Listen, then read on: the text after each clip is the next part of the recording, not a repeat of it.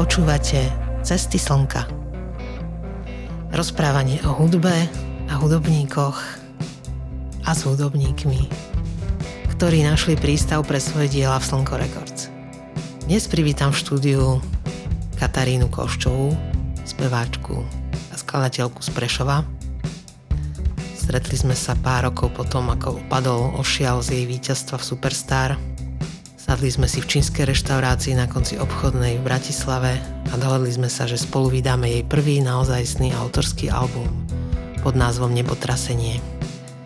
A rovno sme vymysleli, že by ten album mohol výjsť ako knižka.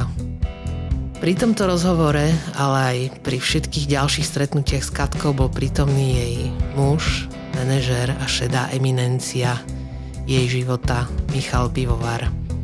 Keďže práve Michal prevzal neskôr vydávanie ďalších Katkyných albumov, naše vydavateľské cesty sa po tom prvom ustálili v podobe veľmi úzkej distribúcie a častého telefonovania s Michalom. Ich príbeh je mimoriadne zaujímavý, lebo vznikol akoby na troskách toho veľkého úspechu, ktorý Katku poslal na úplne inú dráhu, ako by sa dalo čakať. Ich príbeh je partnerský, ale aj profesionálny. Sú tam deti, cestovanie, dom v Kukovej, veľa silnej kávy, knihy a tak ďalej. Rozhovor s Katkou a Michalom vznikol na konci septembra 2021. Od mikrofónu vás pozdravuje Šina.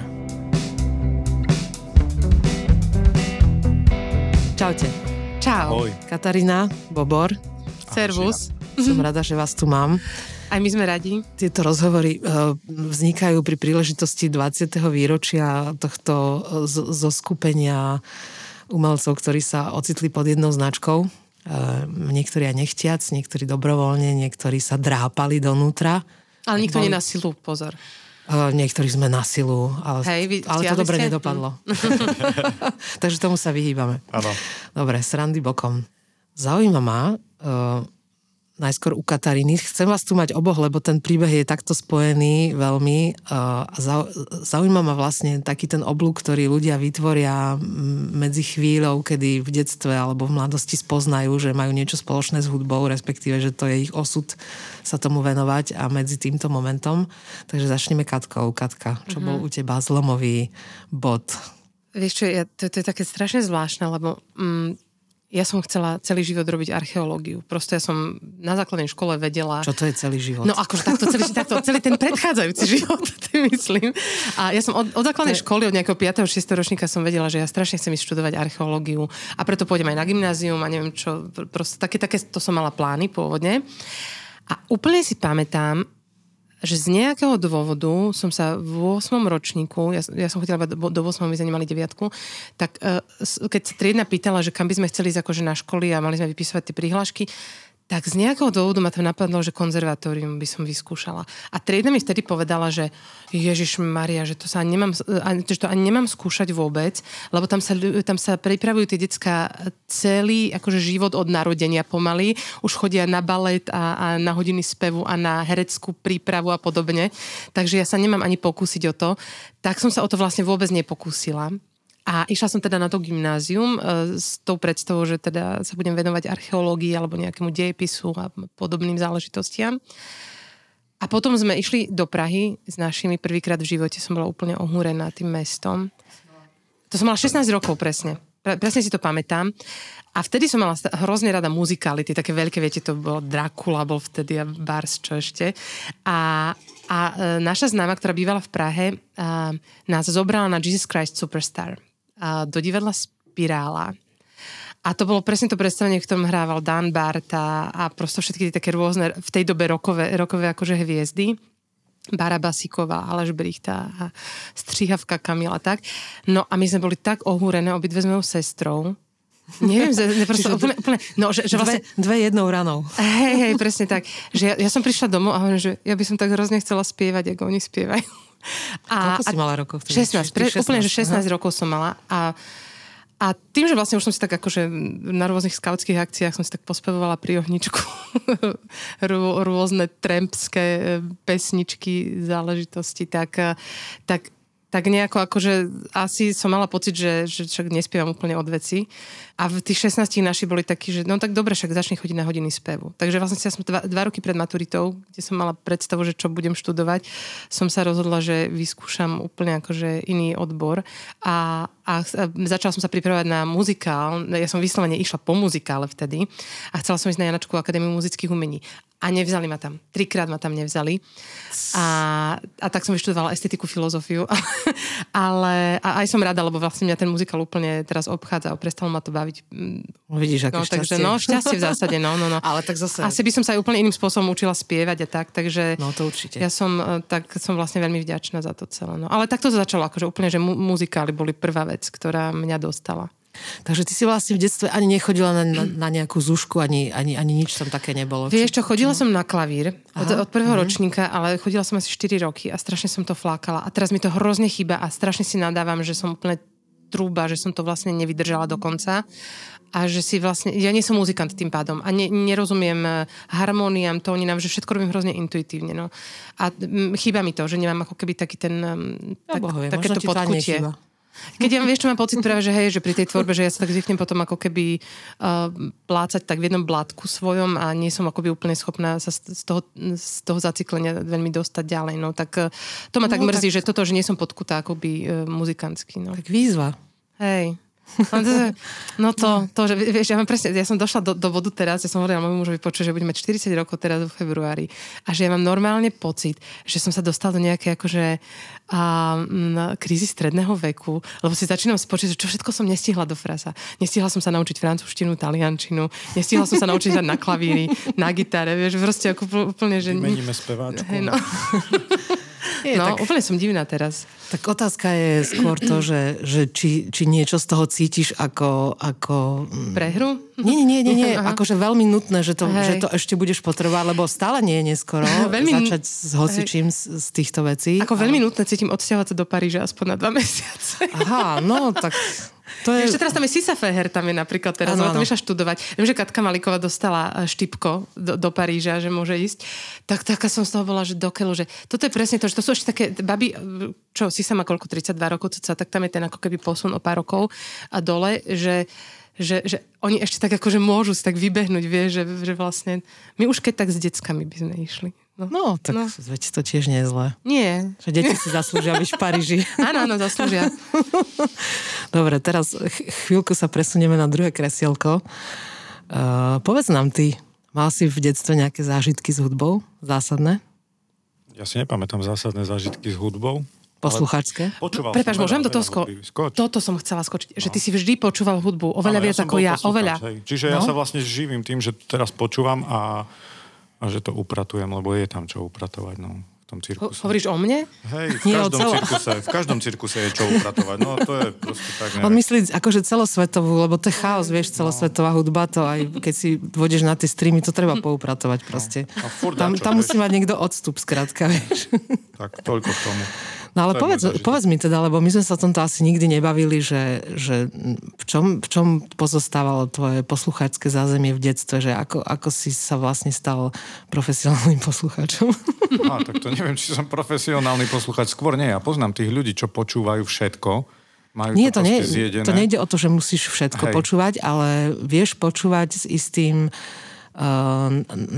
nasadením, že nie je to tak len, že hociaké rádio si pustíš a hoci čo tam ide počúvaš, ale vieš si nájsť, čo chceš a vieš to vypočuť a vieš napríklad rozoznávať v tých veciach, vieš si to sám pre seba oceňovať, ale už aj vlastne vo vašom spojení, keďže si manažér, tak vchádzaš do veci a musíš vedieť rozoznať, že čo je aké, čo chcete použiť, čo nechcete použiť. No to je použiť. Práve to. Že takže čo ťa k tomu vlastne priviedlo? Toto som práve nikdy nerobil. Ja v prvom rade som bol vždycky presvedčený, že pre všetkých ľudí, úplne pre všetkých je veľmi prirodzené si sadnúť a počúvať hudbu.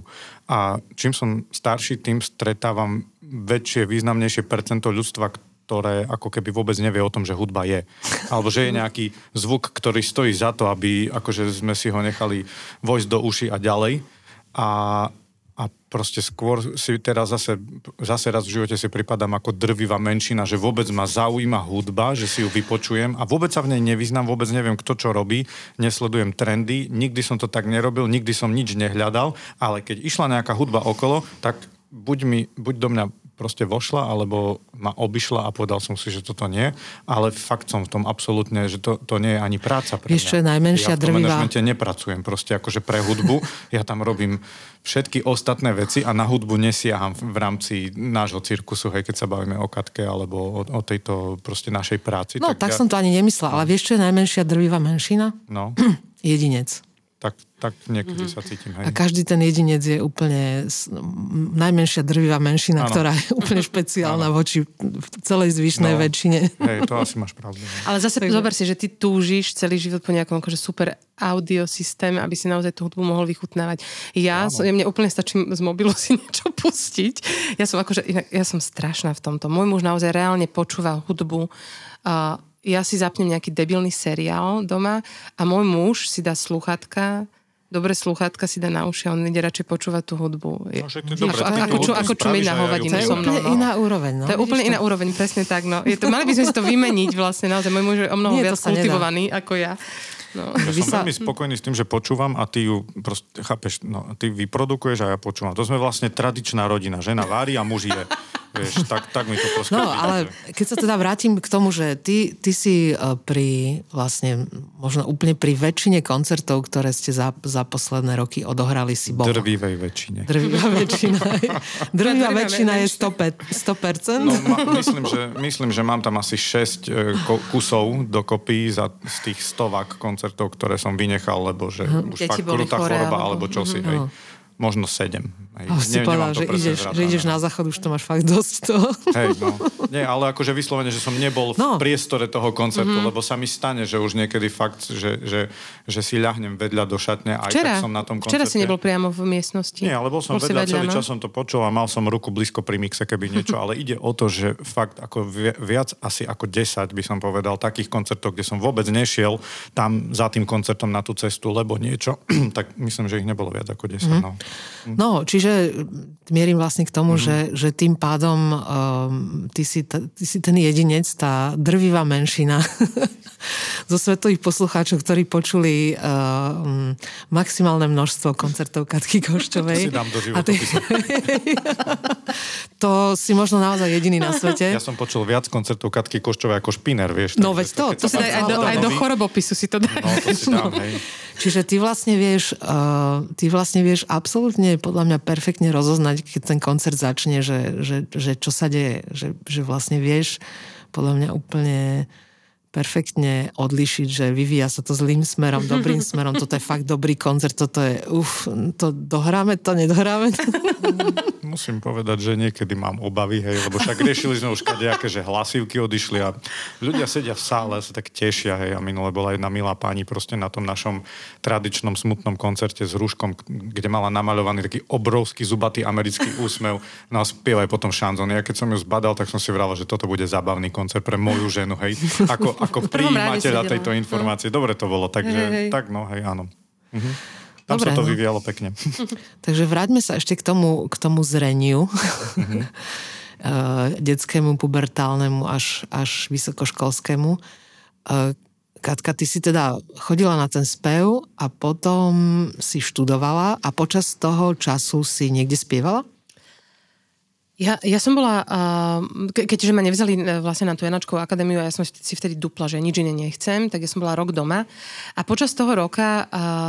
som začala spievať vokály aj spolu s mojou sestrou v takej formácii gospel, neviem, či to dobre teraz akože nazývam v zásade. Heaven's Shore sa volala tá formácia.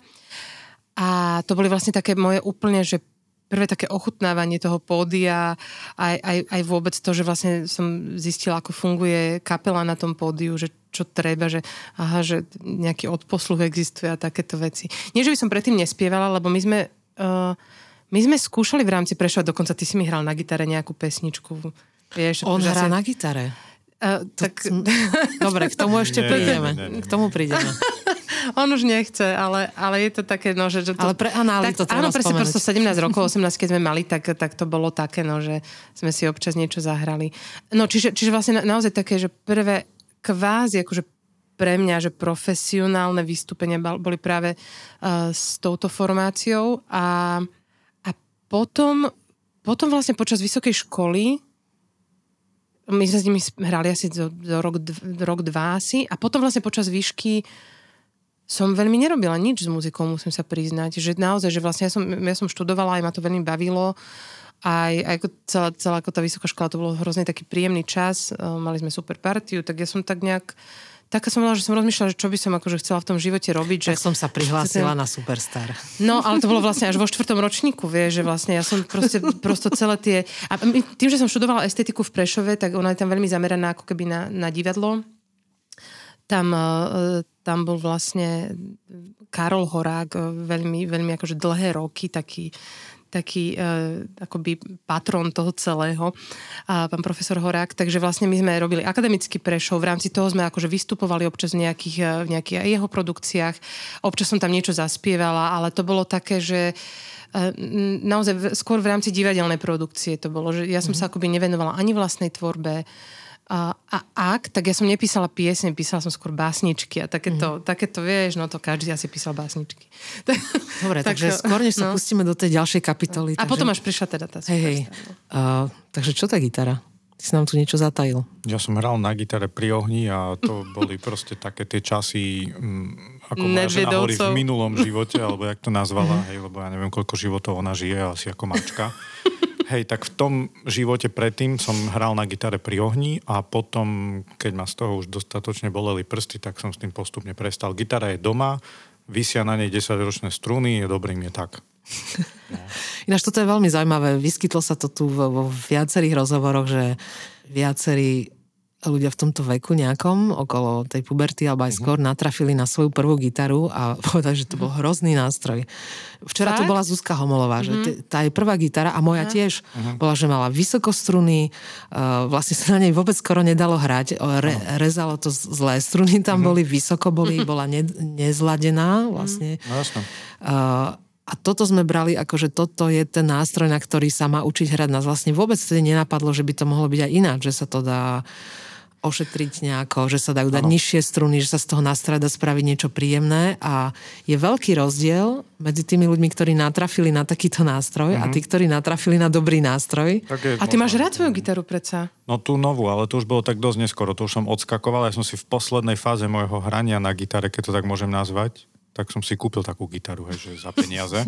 Ale dovtedy som mal také rôzne veci, ktoré pripomínali gitaru a pri všetkej úcte k ním nemalo to vlastne akože žiadnu hodnotu. Ale skúšať, vieš čo, a ja zase musím povedať, že ja som začínala hrať na gitare môjho otca, on mal úplne nízko položené tie struny, strašne dobre sa to chytalo. Úplne také to bolo mäkké celé, čiže možno preto ma to úplne neodradilo, lebo ja som potom pokračovala, vieš, ja písnička z Pevníky, neviem, či to tu poznajú ľudia, takto. Tak a vlastne akože s Dajanou sme začínali a s Andelom od Kryla a takéto veci, akože 4 akordy dookola. Ale mne sa práve hrozne dobre to chytalo, lebo môj otec to mal naozaj tak tie struny veľmi nízko a nemala som pocit, že by ma tie prsty až tak boleli ako ostatných ľudí, čo som videla, že bluesgere mali aj bars, čo. Tak to bola dobrá gitara na začiatok. Sú tie cesty rôzne, no. Ale zase ja som mal druhú gitaru s nápisom Stop holorubom od kamoša. Áno. Veď máš dole, v pivnici je stále. Tá je dole, hej. Odo mňa ju chcel kúpiť. Ty máš vlastne zbierku gitár, počúvam. Fú, počúvaj, tak Dano by mal prísť ku mne. No, akože on by si zgustol, lebo jemu napríklad teraz prišla do ruky, on strašne ľutoval celý čas, že svoju prvú gitaru, ktorú mal, že dal preč. Odvtedy od druhej gitary nedal žiadnu gitaru nikdy preč a povedal, že nedá, Šimol, ktorá mu príde. Hej. Teraz to nabralo také zrýchlenie trošku, lebo ešte sme išli teraz v Prahe popri jednej opravovni a boli by sme okolo nej prešli úplne bez povšimnutia, ale ja som sa bohužiaľ obzrela a povedala som, že aha, opravovňa nástrojov. A je to. A pokračovala som ďalej, takto, že pár krokov a zatočila som za roh a Dano zastal a pozrel sa do toho okna a keďže z okna bolo vidno nástroje, tak on tam zašiel a som si vôbec nevšimla, že tam zašiel. Pokračovala som za ďalší rok a som si všimla, že som ho stratila. Áno, ale zase on našiel. A ja si hovorím, že On tam asi zašiel. Dobre, tak som sa postavila na roh, čakám 10 minút, 15 minút. Že on tam niečo opravil. Našiel. A povedz, koľko kusov to ma zaujíma. Jeden kus, našiel tam takú havajku, havajku starú. Ale iné, potom sme prišli domov a riešili sme nejakú vec, že niekto potrebuje nejakú gitaru na chalupu. To sme riešili v aute a kým sme došli domov, zaparkovala som auto, išla som do bytu a on cestou, jak išiel za mnou pár minút, tak stretol suseda, ktorý mu ponúkol starú gitaru. Yeah. Akože to, keď raz tým zašleš, to sa na teba tak lepí, čiže behom pár dní zase dve gitary. Yeah, ale smiešné na tom je, že nie že smiešné, ale to sa tak proste nejako rozohráva a dohráva tieto veci, že Dano došiel proste dole s púzdrom o tých pár minút a ja, že ty čo máš v ruke? Kde si to zazveral? Že to bolo v smetiaku? Nie, že sused mi to dal, že on mi to predá za 50 € alebo za 100 €. A ja som to rozbalil a som zistil, že to je vlastne tá moja prvá gitara, ktorú som kedy... Ale nie presne. Áno, ale ten typ.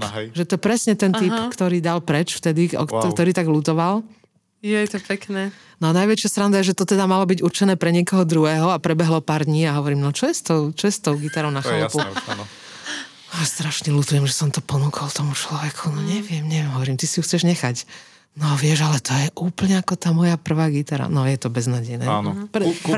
Máme doma v pivnici jednu takú, že stop holorubom a myslím, že nedá. Jasné. No. Sorry, ale...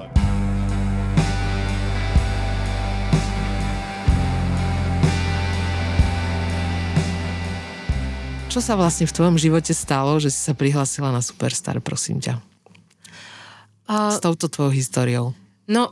No práve to, že vlastne, že ja som akoby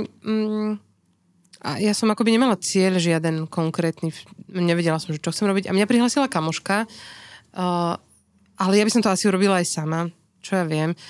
A ja som vlastne ani nevedela, že čo to bude, aké to bude. To asi tak nikto nevedel. No. A hlavne vlastne oni nič veľmi nechceli, len aby sme spievali. Takže to bolo také, že nepotrebovala som sa tam naučiť akože 50 strán textu a nič také špeciálne. Takže mne to prišlo úplne, že však si zaspievam trošku. No. Tak som išla. To bol celý taký cieľ a bylo. No. Že ja som nemala ani žiadnu predstavu, že ako by to mohlo dopadnúť alebo čo. A v zásade je možné, že som aj chcela počuť, že od niekoho názor na to, že či vôbec akože môžem uvažovať tým smerom. Či sa vám ešte raz prihlásiť na tú Janačku? Nie, to už bolo po. To už bola doba, keď ma práve tie muzikály už nebavili. No. Ale teda aj ma zaujímal názor trošku, že čo môže povedať taká porota nejaká. A potom mi došlo, že vlastne, že síce u mňa to dopadlo dobre, ale napríklad moja sestra nedopadla úplne super pri tej porote, pričom moja sestra podľa mňa spieva fakt veľmi dobre.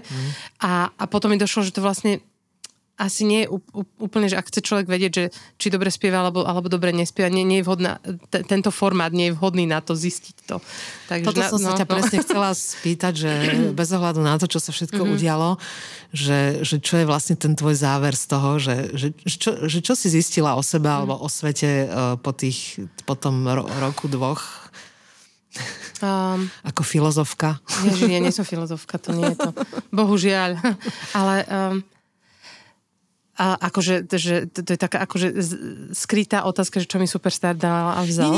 Nie, to nie. Nechcem sa tomu vôbec venovať, chcem skôr že aký to bol teda míľnik na tej tvojej ceste, lebo tá tvoja cesta potom pokračovala ďalej a podľa mňa oveľa zaujímavejšie ako čokoľvek, čo ti mohla Superstar dať, keby si bola na tej ceste zostala, ale väčšinou to už človek vie po tých rokoch, ako keby keď sa obzrie po nejakých 10-15 a to už toľko rokov je, Že čo to bol za milník, že bolo to niečo, čo ťa vlastne s konečnou platnosťou vykoplo na tú cestu za hudbou, alebo to asi bola veľká komplikácia, ktorá... Toto vnímam tak, že toto asi bolo tak, že v rámci Odrazového mostíka to bolo veľmi dobre, si myslím. Aj to, že sme mali taký akoby veľmi zrýchlenú školu toho, ako napríklad komunikovať s médiami, ako pracovať s tým a v zásade sme sa museli to aj naučiť na tých vlastných chybách, lebo to bolo naozaj že veľa naraz všetkého a ťažko to bolo niekedy aj vstrebať, ale v tomto si myslím, že to bolo super.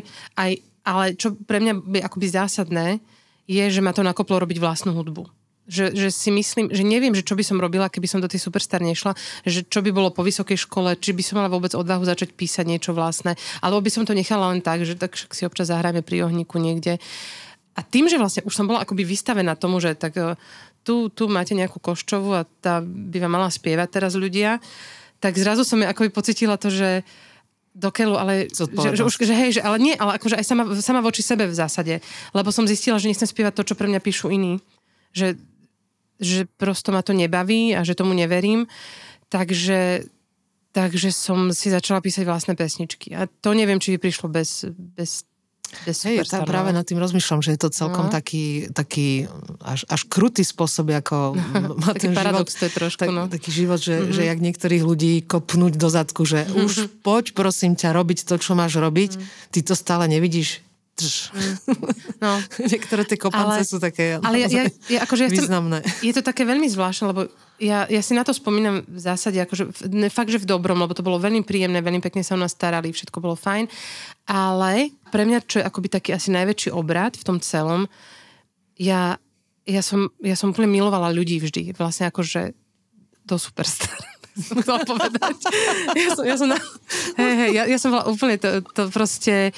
A všetci sú super, celý svet je úplne úžasný, všetko je skvelé a nikto nerobí nič so zlým úmyslom a takéto, vieš, úplne, že takto som bola nastavená a zrazu prišla prosto Superstar a prvýkrát v živote, poprvé som sa aj stretla s bulvárom. Ja som to nekupovala, my sme to doma nemali, ja som nevedela, že existuje Nový čas. Fakt, úplne divná som, ale proste nevedela som to. A druhá vec, že zrazu začali nejaké divné komenty rôznych ľudí cudzích, ktorých som vôbec nepoznala. A mňa to strašne ma to ranilo, lebo ja som nerozumela tomu, že prečo ma niekto potrebuje akoby sa vyjadrovať k mojej osobe a nepoznáme, ale tvári sa, že ma pozná. A takéto, že úplne, že strašná facka toto pre mňa bolo. A mám pocit, že vlastne odtedy sa to akoby nabaľuje, do toho prišli sociálne siete rôzne a každý má názor na niečo a potrebuje ho ako keby nutne povedať nahlas a nie vždy slušným spôsobom. A tak úplne, že toto ma dosť dorazilo, musím povedať, a že ja som sa začala trošku báť ľudí v tej dobe a bála som sa toho, že bože, niekoho stretnem a čo mi povie zase. A stretla som sa aj s tým, že ľudia boli divne tak akože sklamaní, že si ich nepamätám z nejakej akcie spred 2 mesiacov. A ja som potom mala hrozné výčitky svedomia, že čo som za človeka, že si nevšímam ľudí. A úplne to bolo také, že ja som naozaj začala trpiť takým čudným stihomamom. Je to hrozne zvláštne, ale naozaj akože toto ja vnímam u seba ako keby taký akoby najväčší obrat. Že vlastne z tej takej, že z takého lučného koníka sa proste zrazu stal taký nejaký divný morous, vieš, že vlastne, že no. Dobre. Toto je čudné, no. Povedzte mi teraz, ako ste sa vy dvaja zoznámili? Na skautingu. No to je pri ohníku? No. Pri ohníku, nie, asi na nejakej, akože na nejakom skautskom výlete a potom skautské tábory sme mali za sebou, čo my sa poznáme. Boli ste hneď frajeri? Nie, čo si. Deti. Nie, že my sa poznáme fakt o nejakých 12 rokov. Aj deti sa frajeria. Ale tak ja som mala iných frajerov, ktorý mal iné frajerky. Ale my sme boli... Ja si presne pamätám, keď sme chodili vlastne po tom super skautskom tábore, po tej suchej doline, vlastne vznikla taká úplne, že skvelá partia. Naozaj, že tam a celé leto sme vlastne prežili spolu všetci. Celá parta, nás bolo nejakých asi 14 ľudí, alebo tak nejako v podobnom veku. A my sme sa vrátili z toho skautského tábora a teraz reku, že musíme sa hneď vidieť na druhý deň. A to už bolo také, že vlastne tam už si bol aj ty v tej partii. No. A bolo to hrozne intenzívne a bolo to strašne super. A my sme vlastne boli najlepší kamoši dlhé roky. Fakt také, že vlastne, že môj muž k nám chodil domov a sedeli sme v našej špinavej kuchyni na takom špinavom koberčeku. A my sme nikdy nefajčili, ani nám nechutil alkohol vôbec. Ale hrozne sme sa chceli tváriť. Tak sme si dobrali tyčinky a sme sa akože v 14 rokoch tvárili, jak taký trápni sme boli. A pili sme minerálku do štamparlíka. Strašne trápne to je, počuť teraz. Toto strihneme, to je v pohode. No a potom normálne sme začali žiť ako normálne. A chodili sme na rovnaké gymko do toho všetkého. Čiže my sme fakt trávili hrozne veľa času spolu. No a vlastne všetky také akože proste, ja som bola zamilovaná do niekoho úplne iného, on bol zamilovaný do niekoho iného. A všetky aj tie ako keby lásky naše, vlastne popri tom sme boli furt najlepší kamoši popri tom celom. No. tak to nejako. A potom vlastne ty si sa rozišiel, vlastne ty prepáč, Ivka sa s tebou rozišla. S ním sa rozišla. Hlboko osobne ideme teraz. Bývalá frajerka. A ja som sa vrátila domov akurát vtedy z Bratislavy. Vlastne to bolo jediný krát, čo som bývala ja mimo Prešova po tej Superstar.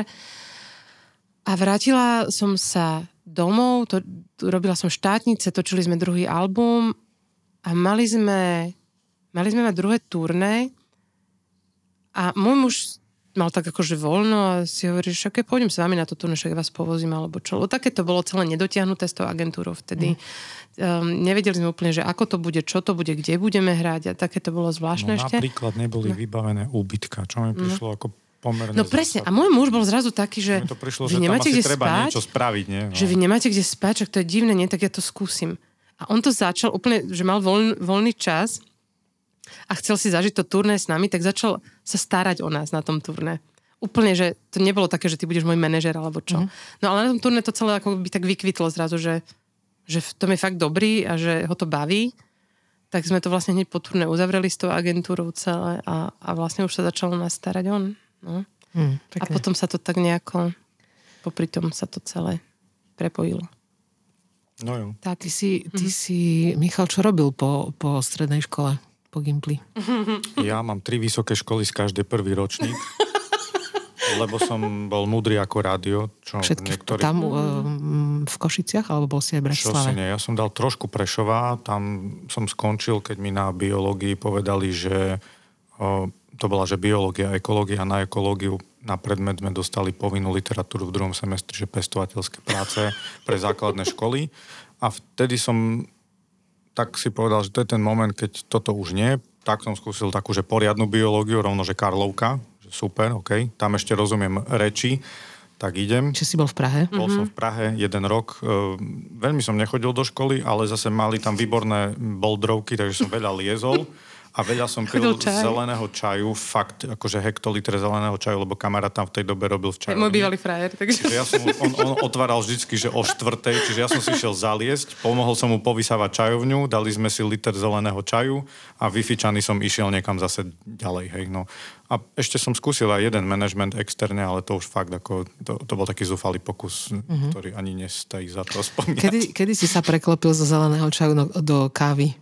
Áno, ten moment si pamätám úplne presne, lebo keď nerátam také tie plechovky rôznych nápojov, ktoré majú človeka donútiť došoferovať strašný výkon nočný, tak prvá naozajstná káva, hnusná jak noc, ale vtedy som si povedal, že wow, zázrak, raj na zemi. Bola pri prejazde francúzsko-talianskej hranice, to také krásne južné pobrežie. A tam sme boli s kamošmi na road tripe, ešte predtým, ako sme mali deti, sme chodili vždycky v septembri na road tripy, to boli super akcie. No a na jednej z nich som si tak na tej hranici prešiel Taliansko, hej, prvá benzínka, že asi kávu, lebo ešte nejaké 4 hodiny cesty boli a tak sa mi zdalo, že som unavený. A skúsim tú kávu, čo ľudia pijú, hej. Vošiel som do benzínky, tam mali takú tú veľkú tabuľu, 8 strojov, akože neviem, či si bola v Taliansku na benzínke, ale oni ako tým, že Talian už dávno nie. 10 espressiek každý deň a potom ako behajú jak veveričky, tak a strašne rýchlo rozprávajú. Tak ja som tam videl tú tabuľu obrovskú s tými možnosťami, že akú kávu si kúpiť. Prvá možnosť bola espresso, tak som si ho poprosil, že to go, že so sebou. Tá pani sa zatvarila tak, jak sa zatvarila. Keď mi nakvapkala ten akože malý kečup do toho pohárika so sebou, tak som aj ja vtedy pochopil, že dobre, ok, tak toto bude to espresso. Pred benzínkou som to do seba kopol, lebo to sa nedalo, že odpiť a potom dopiť, hej, tak som to do seba kopol. Preto sa asi čudovala, že s tým chceš chodiť. No. Tak, hej, no. Tak som vyšiel vonku s pohárikom to go a tam som ho hodil do koša. No a myslím, že to espresso zabralo. Odvtedy pijem kávu, ale samozrejme, že... No ale tebe to vtedy hrozne chutilo. Ja si pamätám úplne, že tie talianské kávy ty si úplne miloval. Tak ale to je najlepší začiatok s kávou. Začaš piť talianskou kávu. No ale zasa my sme ako by prešli teraz takým prerodom, lebo máme kamošov v Prešove, ktorí majú super kaviareň a trošku nás naučili piť ako keby inú tú kávu, že prosto iné zrno, aby nebolo až také úplne prepražené a takéto no. Vyrobili nám zásadný problém s tým, že kamkoľvek teraz prídeme, tak máme veľký problém nájsť kávu, ktorá by nám akože chutila. Sme takí snoby trošku v tom. No, ale my to aj priznávame, že teda vlastne, ale ja si napríklad dávam kávu len keď viem, že bude dobrá. No. Ty si dávaš kávu aj si dávam kofeín, keď potrebuješ. Vtedy to zapijam ako tabletku normálne, že veľa vody alebo čokoľvek za tým, lebo však treba ísť ďalej. To je zaujímavé, lebo ja som napríklad, mne pri tom šoférovaní tá káva funguje veľmi obmedzene a by som povedala skôr, že skôr zle.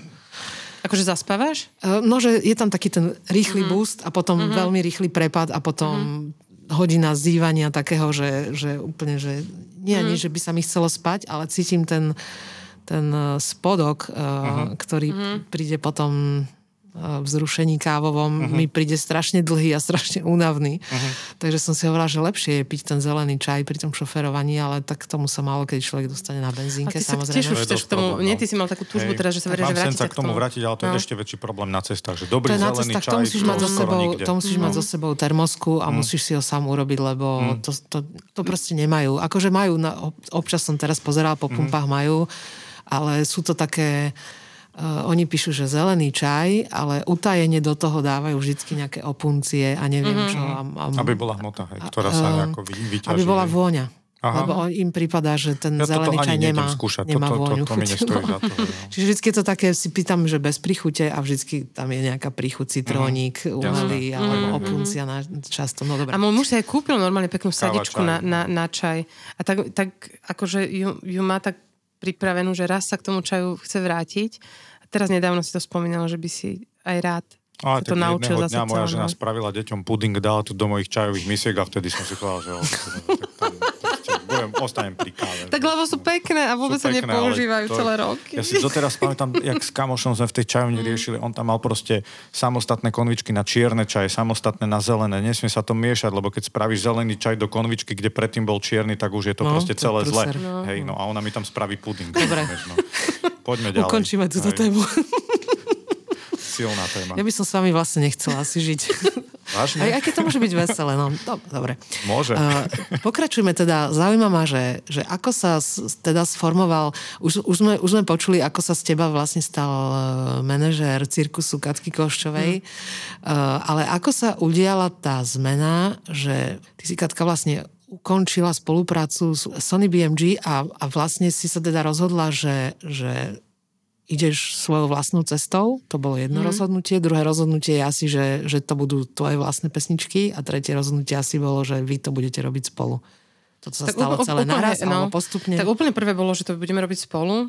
To tak vzniklo tak prirodzene. Sony BMG, no a potom vlastne my sme prišli vlastne s tým nápadom na Nebotrasenie, ktoré sme aj ako predniesli do Sony BMG, to bol vlastne, pre mňa to bol taký akoby zlom, lebo to bol prvý náš taký autorský album.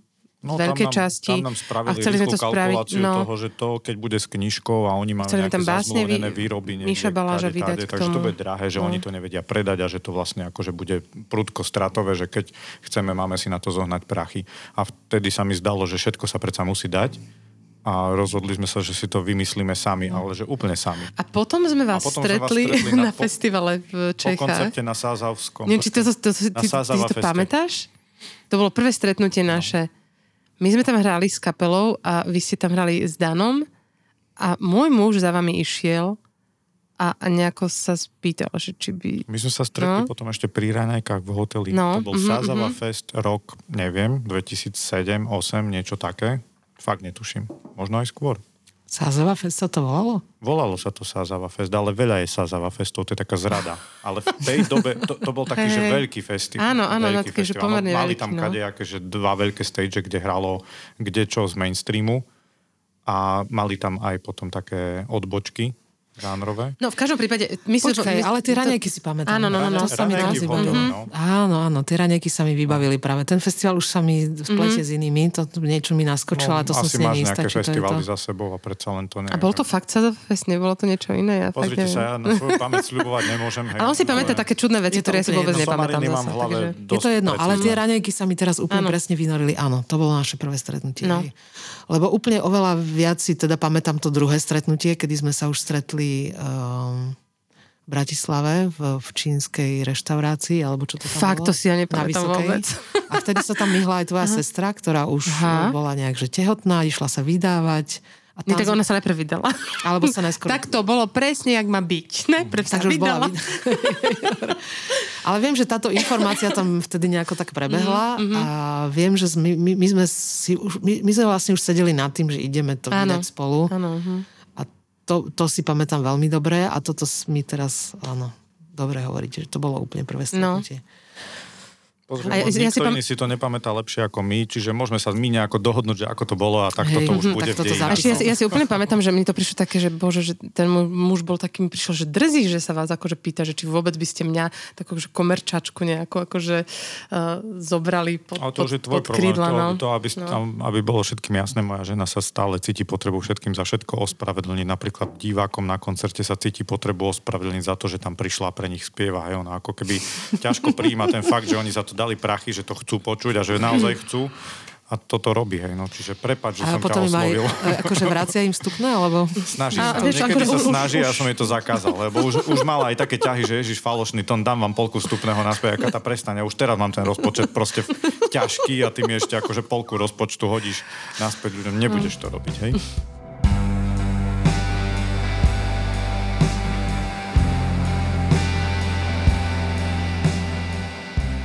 Čím sa teda vyznačovala pre vás toto obdobie tohto hľadania vlastného zázemia, vlastného výrazu? Čo sa teba týka, Katka, vlastného repertoáru? Čo to bolo za obdobie? Ja si pamätám, že sme boli taký akoby plný entuziazmu, že ideme robiť úplne vec, na ktorú si trúfame vôbec, aj napriek tomu, že veľké vydavateľstvo si na to netrúflo. A my sme prosto mali pocit, že to nebude problém, že úplne sme boli takí nabudení. Aj mám pocit, že to tak vyšlo v zásade, ako by sme chceli celé. Dnes na ten album akoby pozerám tak, že pre mňa bol prelomový v tej odvahe, že sme si to dovolili vôbec. Ale verím, že sme sa akoby v tvorbe niekam posunuli zase s tými ďalšími albumami. Neviem, prosto pamätám si, že to bolo hrozne ľahké pre mňa odísť aj z veľkého vydavateľstva. Aj to bolo celé slušne ukončené, úplne bez problémov. A riešili sme, akým spôsobom to vydať, že či na to budeme mať peniaze, ako to spraviť celé, ale mala som pocit, že všetko ide tak veľmi prirodzene, že to išlo prosto tak dobre. No. Čiže strašne veľa ľudí malo pocit, že vy ste si vybrali takú ťažšiu cestu a ja som mala celý čas práve pocit, že mi hrozne odľahlo, že je to o mnoho jednoduchšie práve naopak. Že len preto, že nerobíme úplne akože možno mainstreamovú muziku, tak to neznamená, že je to ťažšie pre nás. Čiže ja si pamätám, že to bolo také obdobie, kedy naozaj sa mi uľavilo skôr. A ešte si pamätám jeden moment, a to bolo také veľmi rozhodujúce pre mňa. Hrali sme na jednom koncerte, kde ja som vždycky dávala ešte, že prevzaté pesničky do svojho repertoáru. Ja som tak bola akoby zvyknutá na to, že ja som cítila takú istotu v tých prevzatých piesniach, že toto ľudia majú radi, ja toto tu zaspievam a budem sa tak akože lepšie cítiť v tom, že to moja síce interpretácia, ale je to taká istota pre tých ľudí. A potom, vždy, keď som mala spievať vlastné veci, tak... Si sa ospravedlnila. No, tak som sa ospravedlnila. A prišla kamoška za mnou, ktorá vlastne organizovala ten koncert a hovorí, že počúvaj, že strašne zaujímavú vec som si všimla, že ako náhle začneš spievať svoje pesničky, takže sa úplne akoby stiahneš a zavrieš pred tými ľuďmi, že prečo to robíš? Že si taká sebavedomá v tých prevzatých piesniach a potom príde tvoja tvorba a ty sa úplne ako keby uzavrieš, že nerozumiem tomu, prečo to robíš, lebo že podľa mňa tie pesničky sú pekné a že by ma chcela vidieť rovnako otvorenú aj v tých mojich piesňach. A ja som si uvedomila, že má pravdu, že vlastne ja si nestojím za tým, čo spievam vlastne, že sa bojím toho celého. Takže to bol pre mňa taký veľmi rozhodujúci moment vtedy, že začať robiť tú moju vlastnú tvorbu bez tých kompromisov, tak ako som to chcela. No. Michal? Áno. Ty si ako pamätáš na toto obdobie? Čo boli tvoje výzvy? No úplne rovnako a prišlo mi to tiež veľmi prirodzené. Ja si nepamätám totiž to z celého tohto tu, z celej tejto práce, keď to tak môžem nazvať, ani jeden moment, kde by som musel v tej dobe ako keby rozmýšľať, že čo teraz. Hej? Že celý čas si pamätám, že to išlo ako keby sa inak nedalo. Normálne sa každé ráno zobudíš a vieš, čo máš robiť. Presne. Bez toho, aby ti to niekto povedal. Tak toto proste plynulo. Ja si pamätám akurát, že som ešte dosť dlho sa motal okolo toho, že vyrábať web stránky a také niečo. To bola akože vtedy moja nejaká zárobková činnosť a že toto bude hobby. Ale prešlo to veľmi rýchlo, lebo veľmi jasné signály som dostal z každej strany, že však toto sa dá naozaj robiť ako práca. A vychádzalo to. A tak nejak potom tie stránky išli do kytek. Doteraz mám niekoľko ľudí, ktorí si myslia, že im ešte opravím tú ich starú stránku z roku 2006. Hej. To ako veľmi zle sa im vysvetľuje, že fakt by už prísahám, mali nájsť niekoho iného. Čiže tak, no, ale to sú pozostatky také kýpte. Už naozaj 10 rokov odmietam toto tu a robím proste cirkus a cirkus je sranda. No, ja si teraz spomínam, že akože nemala som pochybnosti, keď sme sa stretli, tak mi bolo jasné, že toto mám urobiť a nejako to spolu dáme. Trošku tam bolo také akože jemné pochybnosti, čo sa týka, že tá knižka a že to bolo drahé, že ste do toho dali vy dosť peňazí, že či to všetko predáme, a v zápäti sa mi snívalo, a to som vám asi písala, že sa mi snívalo, že spolu, neviem, či len my dvaja, alebo dokonca traja, sme nad takou krabicou velikánskou, v ktorej boli nejaké vlnené svetre. Yes. A všetky sme ich predali. Ľudia ich úplne rozchytali tie svetre a proste, a od tohoto snu som proste už nemala žiadne pochybnosti. Výborné. Som si hovorila, že OK, tak mala som nejakú otázku, respektíve pochybnosť, tu je odpoveď, svetre sa rozchytali, takže... Čiže treba spraviť merch, hej? Tak nie, no proste v tých snoch sa to všelijako tak akože zaobaluje, ale tak v podstate bola to... A vtedy som všetky sny vnímala veľmi silno, teraz už to až také nemám. A v podstate som cez ne dostávala strašne veľa správ takéhoto druhu, takže som bola na to tak ako keby vycitlivená, že aj stade to môže prísť odpoveď, tak táto odpoveď bola dosť jasná na to, aby som si potom povedala, že sa tým nebudem ďalej zaoberať s nejakou pochybnosťou. A v podstate sa tak aj stalo. Akože Nebotrasenie sa vypredalo a už je veľmi, veľmi, veľmi dlho vypredané. No. A možno by sa vypredalo ešte raz, ale už potom ako si nebolo na ďalšie... Áno, a prišli ďalšie albumy, čiže je jasné, že vždycky máme tú prioritu investovať skôr do tých novších vecí, lebo tie sú nám blízke, tie chceme sa niekam posunúť, chceme dať ľuďom niečo nové. Povedzte mi teraz, že ako ste stretli Dana Špinera a ako sa toto celé udialo s ním, lebo teraz ho máme trošku spoločného, takže viem viac teraz nazrieť do tej kuchyne, alebo do toho, že čo sa s ním deje, tak to aj viacej chápem, takže som teraz taká, že viem prijať informácie. Hej. No, ja som vlastne na začiatku hrávala s kapelou, vlastne ja som hrávala s Maťom Husovským, ktorý je v Komajote, a Komajota vlastne v tej dobe vznikla. A začal sa im veľmi dariť, čiže Maťo už vlastne nemal čas na moju kapelu, a on bol aj kapelníkom vlastne, čiže on to akoby celé riadil, vždycky akože všetky dirigoval a tak, akože riešil to s nimi on po tej muzikantskej stránke, lebo tomu ja som nikdy nerozumela.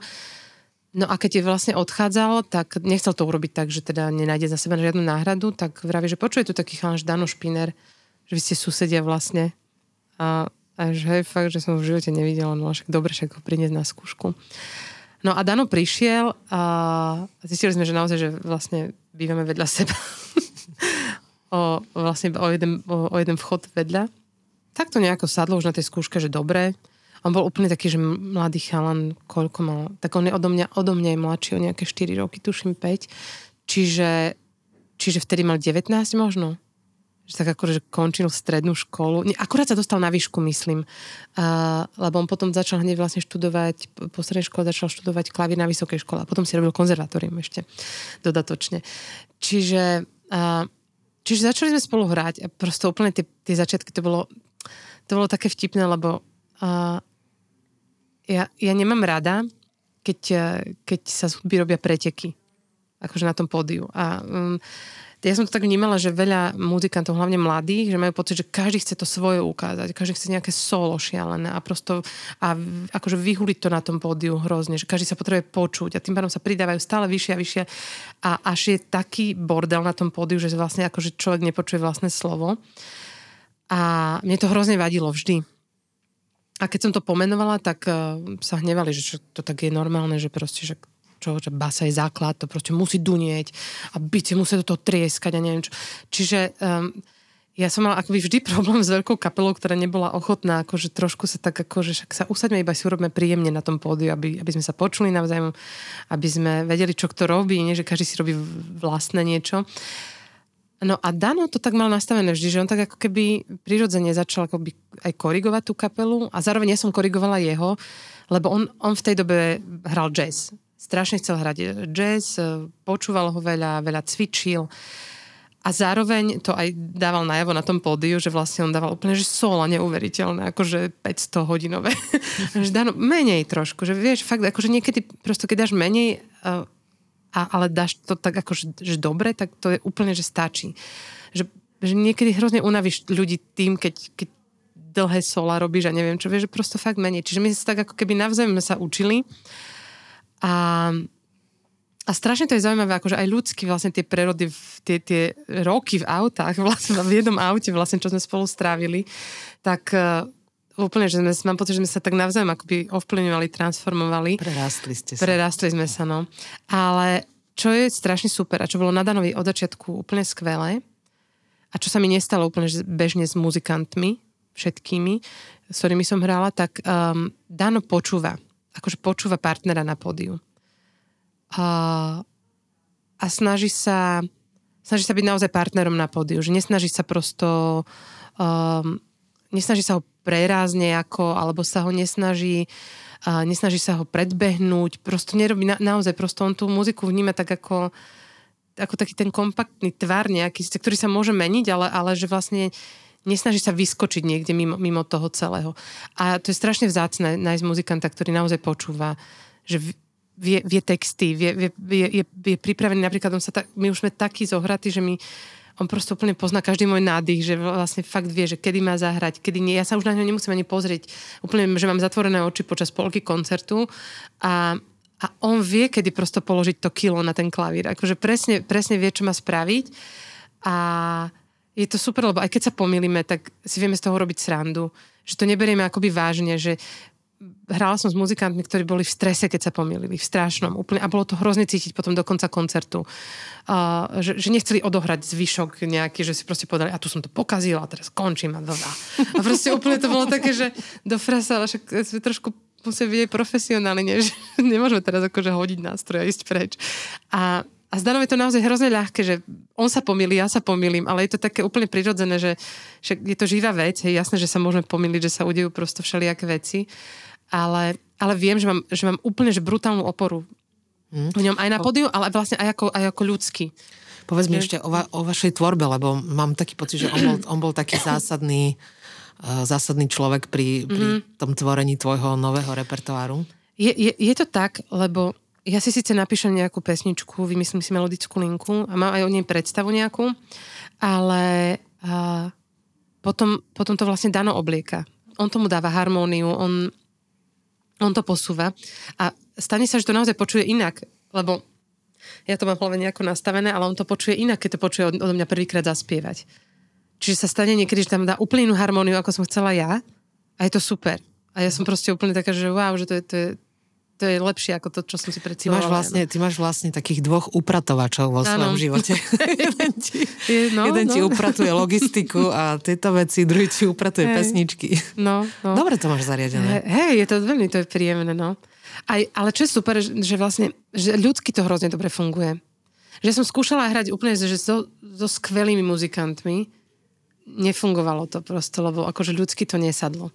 Takže toto je skvelé, to mám 15 rokov už asi cca, tak tú našu trojicu. A ja som si naozaj až odvykla od kapely, lebo mne vlastne došlo, že mne je s Danom tak dobre na tom pódiu, že vlastne my ako keby ani nepotrebujeme nič iné špeciálne akože k nám.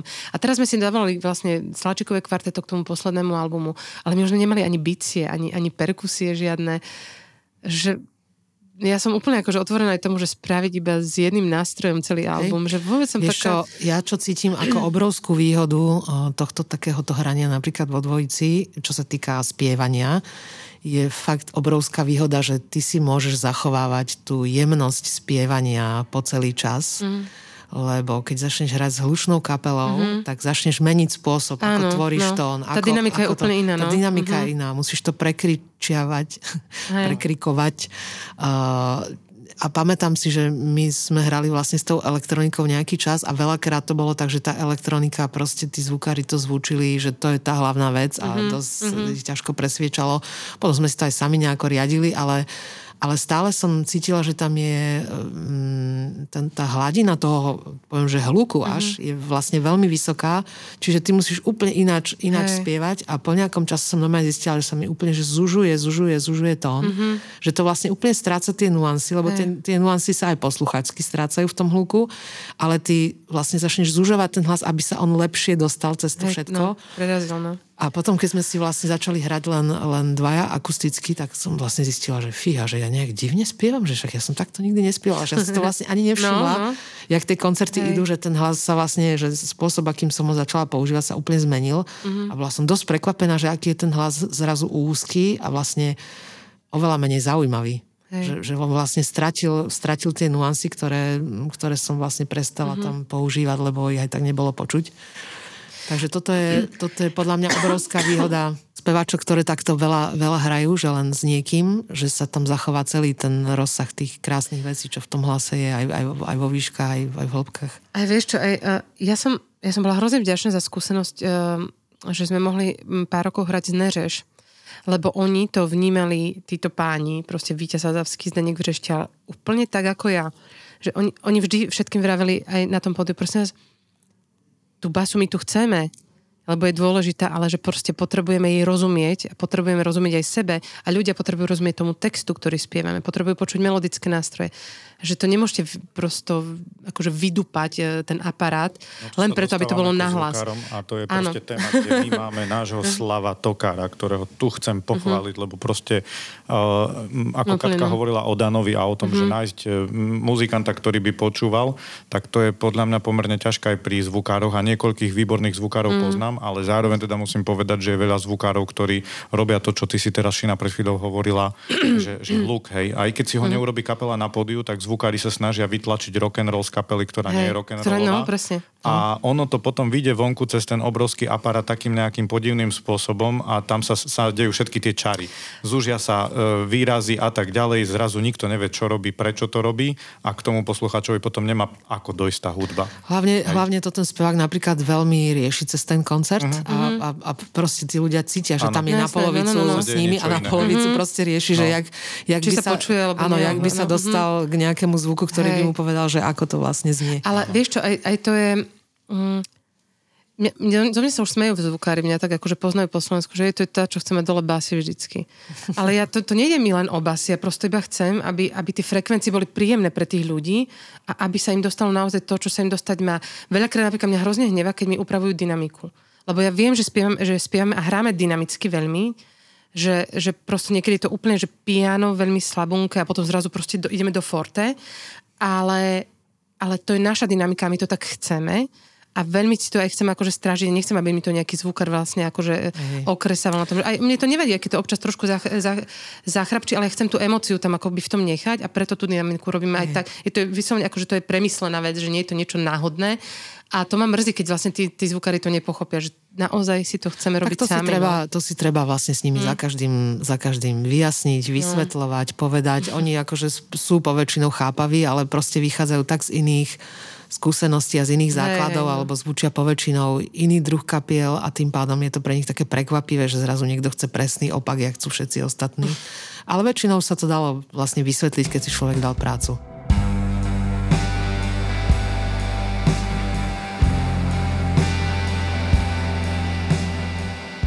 No povedzte mi teraz ešte...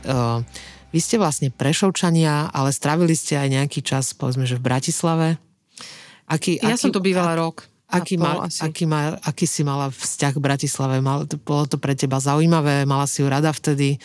Mám oveľa lepší vzťah k Bratislave teraz. Vyslovene si ju užívam, keď prídem sem, ako vtedy, keď som tu žila. Ale to bolo podľa mňa veľmi, veľmi úzko spojené s tým, že ja som sa necítila dobre ako človek.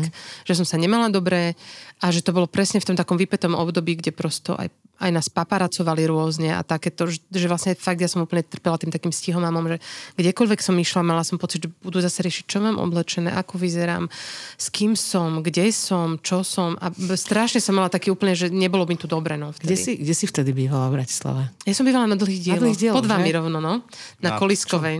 Áno, presne. To je zaujímavé, že sme vtedy vlastne, vtedy tam aj Janka bývala, Kiršnerka, že aj ešte ďalší muzikanti, že vtedy sme vlastne boli veľmi. Na Mišobala galáž. Vlastne my sme im našli hneď v našej bytovke, no, sme im našli byt, ktorý si prenajali, lebo to boli naši blízki kamaráti. A my sme sa hrozne tešili, vlastne Julia Razusová, vlastne režisérka. V tom istom byte proste bývali hneď pod nami, že ja som mala taký pocit, že vlastne ja tu aj mám zázemie od nás z domu a aj tak som sa tu necítila dobre. Mm-hmm. No. Takže teraz... V tej dobe. A teraz si to vyslovene užívam, keď sme tu. Michal? Ja som tu nebýval nikdy. Si býval v Prahe. A Praha, no však to som vysvetlil. Zelený čaj a boldrovky a vynechávanie školy. Super. Dobrá kombinácia. No. Jež, mohol by z teba vedec, biológ do keľu. Mohol, presne tak. No. Teraz tú cirkus manažuješ. Nie, ale mohli sme bývať v Prahe možno, vieš, na Vinohradoch. A živiť sa počítaním svišťov cez nejaký dobrý grát. Áno, to bol môj sen. Ty si došel k siniciam iba, vieš. Však to, no vidíš, no. To ešte všetko môže byť. Môže, jasné, ja som otvorený svišťom úplne, ale ja som skôr prišiel na to, že je to hobby, hej, aby som to uzavrel už teda v tejto debate. Dobre. No, tak povedzte mi, že kde ste teraz na tej vašej ceste, že čo sa vám teraz deje, čo je pre vás teraz najvzrušujúcejšie a najzaujímavejšie na tom, čo robíte? Pre mňa úplne najvzrušujúcejšie, môžem vypadnúť z domu. Ale nie vážne, akože tento rok a pol bol taký akože intenzívny v rôznych smeroch.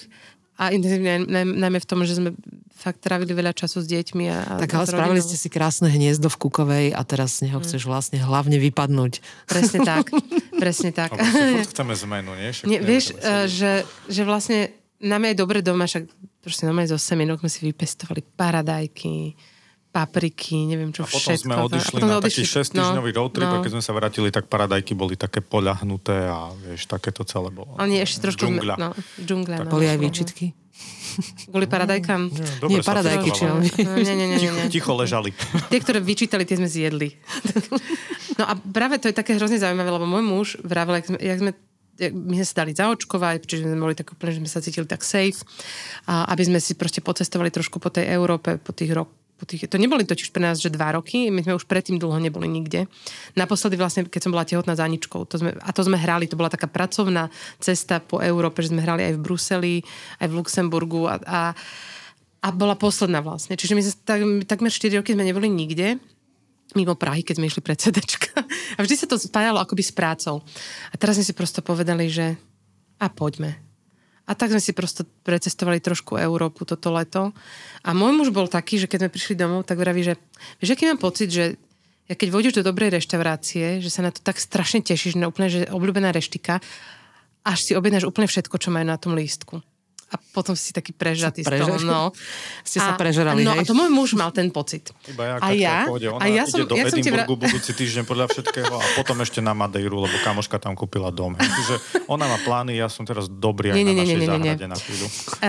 Akože nechystám sa nikde, ale je to také. My sme sa vrátili z Paríža pred mesiacom a ja za celý ten mesiac mám taký úplne taký pocit, že Paríž je môj osud. Nie, akože, ale vieš, možno to, čo som vravela, že vlastne o tej kríze stredného veku, že asi to súvisí aj s tým. Ja som nebola vlastne ako keby mimo dom nikdy dlhšie ako fakt ten rok tu v Bratislave. Aj to som tu nebola celý čas, lebo sme cestovali hore dole. Ale ja som si nezažila život nikde mimo, lebo celá výška stredná, všetko bolo v Prešove, doma. Úplne som bola spokojná, dobre mi tam bolo. A teraz mi tak, no veď práve problém, jasné, to je super. Problém, vieš, nie, ale však ja nechcem robiť akože problém, ale že teraz mám také pnutie, že by som hrozne chcela vyskúšať žitie niekde mimo. Akože mimo Slovenska, len tak na chvíľu, vieš, že na 2 mesiace. Ja nechcem, že odísť na furt, alebo čo, alebo na rok, alebo na 2, ale že 2 mesiace. A teraz viem napríklad, že ide október, už vidíme, že sa nám to vyfarbujú tie okresy teraz. A tak rozmýšľam, že keby nám zavreli školu, že možno prísam veru, že sa odtrepať na tú Madeiru, kde nám tá kamoška povedala, že môžeme tam byť u nich v tom dome.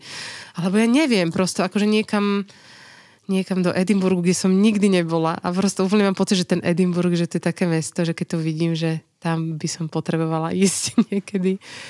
My sme tu mali ináč teraz stážistku Slovenku, ktorá študuje v Edinburgu na hudobnej škole. A už je tam naspäť.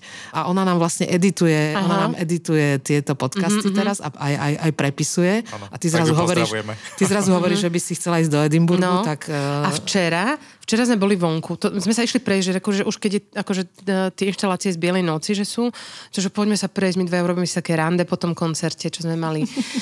A tak sa prechádzame a zrazu som... našla na chodníku sedieť môjho spolužiaka z vysokej školy, tak sme tak akože dvihli, trošku sme ho oprášili a on hovorí, že sa má stretnúť s kamarátmi v KC Dunaj, že či nepôjdeme s nimi. Takže že sú na terase, tak sme si povedali, no tak dobre, že teraz sa tak vyzerá, že safe, že keď tam akože budú popíjať, tak sme vonku, tak sme išli s nimi a bol tam manželský pár z Grécka, s ktorým sme sa dali do rečí a tá žena bývala tiež 5 rokov v Edinburgu, študovala. A ona mi práve o tom hovorila, že aké to je úžasné miesto a že si tak predstavuje, že by sa tam chcela vrátiť. Tak som si vravila, tak to úplne, že ten Edinburg mi tak všetko ukazuje tým smerom. No. Ale tak chcem vám iba povedať, že Bratislava je veľmi dobre zaočkovaná, takže na tom bude veľmi dobre, takže či nezvažujete nejaké 2 mesiace v Bratislave napríklad. Keď ja som tak mimo Slovenska skôr. Vieš, tam je trošku taká frustrácia, keď prečítaš správy, že čo sa vlastne všetko deje, tak potom tak akoby som začala zvážovať, že nečítať správy. Áno, to je jedna vec. A druhá vec, asi nechcem úplne akože byť také, že totálne, že dilino neinformované úplne. Ale tak si rozmýšľam, že vlastne čo keď raz budem musieť zdrhať z tejto krajiny? Fakt, že budú tu vážne veci a že co teď, no. Tak zatiaľ si užiť tú Kukovu. Tak hej, no. Zatiaľ si užijem Kukovu a možno, že aj ten Edinburg, alebo ja neviem. Paríž. Dobre, ale nepadlo tu teda nič o nejakej ďalšej tvorbe? Alebo nepadlo. Vôbec nič nerobíme, si predstav. Akože vieš čo, všetci vraveli, že super, budete mať lockdowny, teraz akože toľko inšpirácie príde. Nič.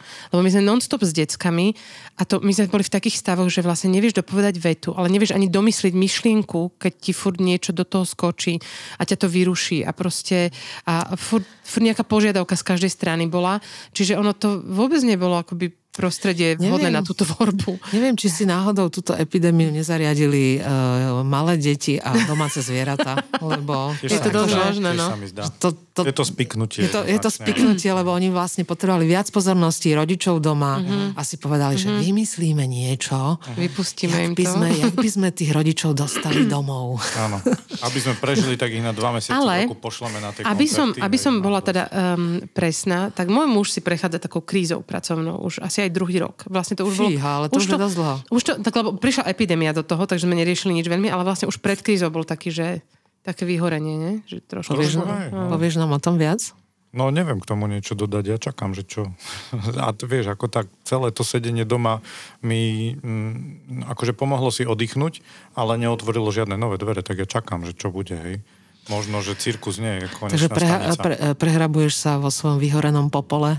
Ja pozerám, že či tam dačo je, alebo nie. Ale zatiaľ akože to je taká, ja by som povedal, že teraz žijeme v takej zotrvačnosti trošku.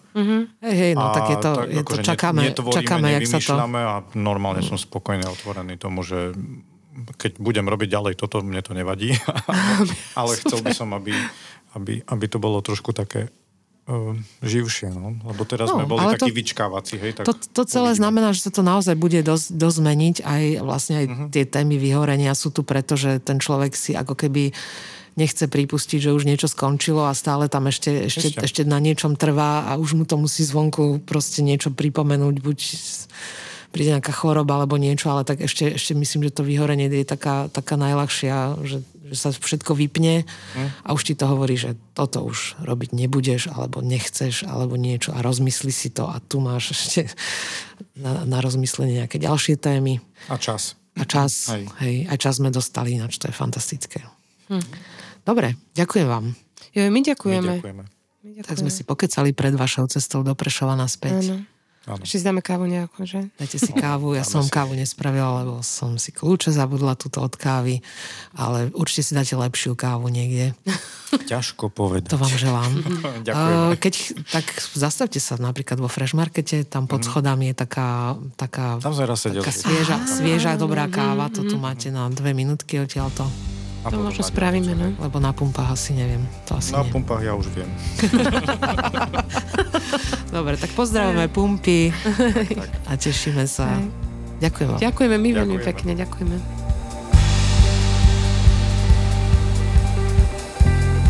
Vysielanie podcastu Cesty slnka z verejných zdrojov podporili Bratislavský kraj, nadácia mesta Bratislavy a Fond na podporu umenia.